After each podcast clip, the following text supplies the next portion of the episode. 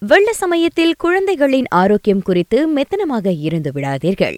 அவர்களின் உணவு பால் இவையெல்லாம் சுத்தமாக அவர்களுக்கு பாதுகாப்பானதாக இருப்பதை உறுதி செய்வது மிக அவசியம் என பெற்றோர்களை வலியுறுத்துகிறார் மலேசிய மருத்துவச் சங்கத்தைச் சேர்ந்த டாக்டர் வாசுப்பிள்ளை லட்சுமணன்.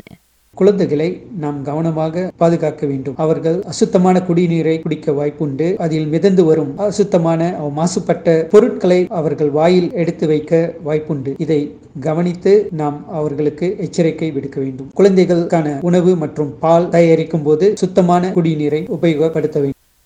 அதோடு நீர் தேங்கும் இடங்களை தவிர்க்குமாறு அவர் கேட்டுக்கொண்டார். வெள்ளம் ஏறும்போதுதான் ஏடிஸ் கொசுக்களின் நடமாட்டம் அதிகம் இருக்கும் என்பதால் டெங்கி பரவ வாய்ப்பு அதிகம் உள்ளது என்றார் அவர்.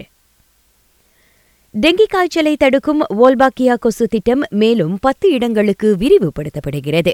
இராயிரத்து பத்தொன்பதாம் ஆண்டிலிருந்து நாடு முழுவதும் முப்பது இடங்களில் அமல்படுத்தப்பட்டு வந்துள்ள இத்திட்டம் வெற்றி கண்டிருப்பதாக சுகாதார அமைச்சர் டத்தோஸ்ரீ டாக்டர் ஜுல்கிஃப்லி அஹமத் கூறினார்.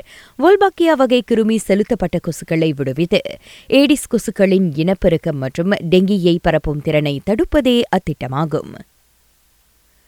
மற்றொரு நிலவரத்தில் கடந்த ஆண்டு நாடு முழுவதும் ஒரு லட்சத்து இருபத்து மூன்றாயிரத்துக்கும் அதிகமான டெங்கி காய்ச்சல் சம்பவங்கள் பதிவு செய்யப்பட்டுள்ளன.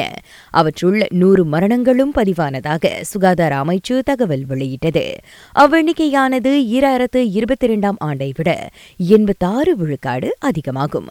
டெங்கி சம்பவங்கள் அதிகம் பதிவாகும் பகுதிகளான கேல் மற்றும் ஸ்லாங்கூரில் நிலைமையை கையாள்வதற்கான சிறந்த வழிகளை தமது தரப்பு கண்டறிந்து வருகிறது என கே கே எம் சொன்னது. பஹாங் நகரி சம்பிலான் மற்றும் ஜோஹரில் கனமழை எச்சரிக்கை. அம்மாநிலங்களின் குறிப்பிட்ட பகுதிகளில் இன்று காலை ஒன்பது மணி வரை இடியுடன் கூடிய கனமழையை எதிர்பார்க்கலாம்.